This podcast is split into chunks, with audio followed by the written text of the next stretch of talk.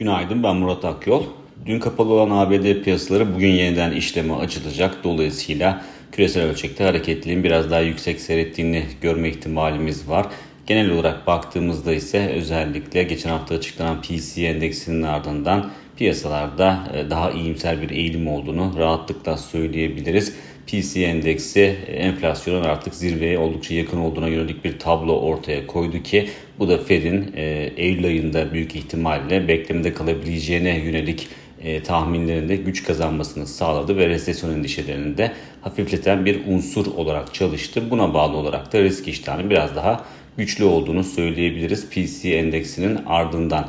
İçeride ise dün oldukça güçlü bir eğilim söz konusuydu. BIST 100 endeksi günü %3.5'in üzerinde değer kazanımıyla kapattı. Teknik açıdan baktığımızda özellikle 2510 puanın üzerinde kalındıkça endekste yukarı yönlü hareket etme eğiliminin e, ön planda kalması şaşırtıcı olmayacaktır. Makroekonomik veri tarafına baktığımızda ise bugün e, Euro bölgesinde e, tüfe rakamı açıklanacak, öncü tüfe rakamı açıklanacak.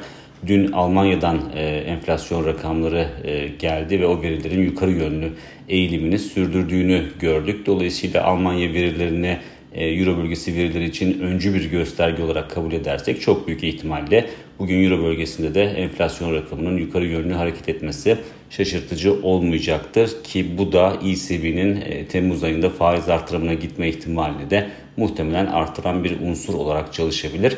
Diğer taraftan Amerika'da ise bugün tüketici güven endeksi açıklanacak ve endeksin önceki aya kıyasla bir miktar ivme kaybetmesi bekleniyor. Bir sonraki podcast'te görüşmek üzere.